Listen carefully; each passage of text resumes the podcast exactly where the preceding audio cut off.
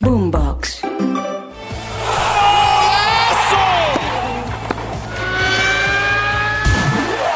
Esto es Titulares Deportivos. Bienvenidos.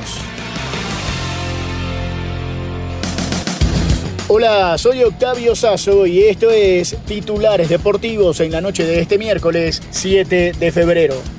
Se jugaron dos partidos del torneo Apertura del fútbol en Colombia. Atención que Alianza le ganó 2 a 1 a Envigado como visitante. Y en la capital, en Bogotá, Millonarios ganó el clásico y derrotó un gol por cero con tanto de Leo Castro al América de Cali. Mientras tanto en México, León ganó como visitante 2 a 1 frente al Pachuca. También el día de hoy se jugaron partidos de la Conca Champions. Las Chivas de Guadalajara ganaron 3 a 1 como visitante frente al Ford y el Toluca le ganó 2 a 1 a Herediano. También se jugaron partidos de la Copa Libertadores de América. Aurora de Bolivia derrotó 1 por 0 al Melgar de Perú.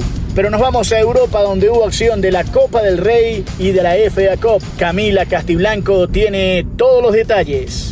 Octavio comenzamos hablando de la Copa del Rey porque el Athletic de Bilbao derrotó en el Guanta Metropolitano al Atlético de Madrid gracias al penal convertido por Alex Berenguer en el minuto 25. Sin embargo, los dirigidos por el Cholo Simeone tienen la opción de remontar la semifinal, pues el partido de vuelta será el 29 de febrero. Nos vamos ahora a Inglaterra. El Nottingham Forest sufrió para eliminar al modesto Bristol City. Empataron 1-1, por lo que todo se definió en penales, donde se impuso 5-3.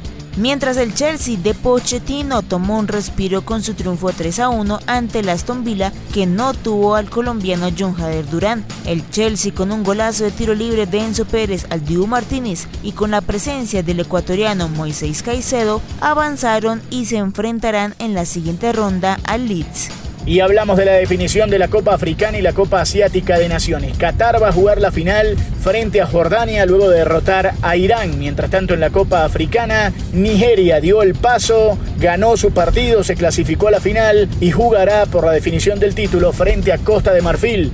Los dueños de casa derrotaron a la República Democrática del Congo. Y hablamos ahora de baloncesto de la NBA, victoria de Toronto 123 a 117 sobre Charlotte, victoria de Cleveland 116 a 106 sobre Washington, también ganó Boston 125 a 117 sobre Atlanta, Miami volvió a ganar 116 a 104 sobre San Antonio. Y Golden State también le ganó a Filadelfia 127 a 104.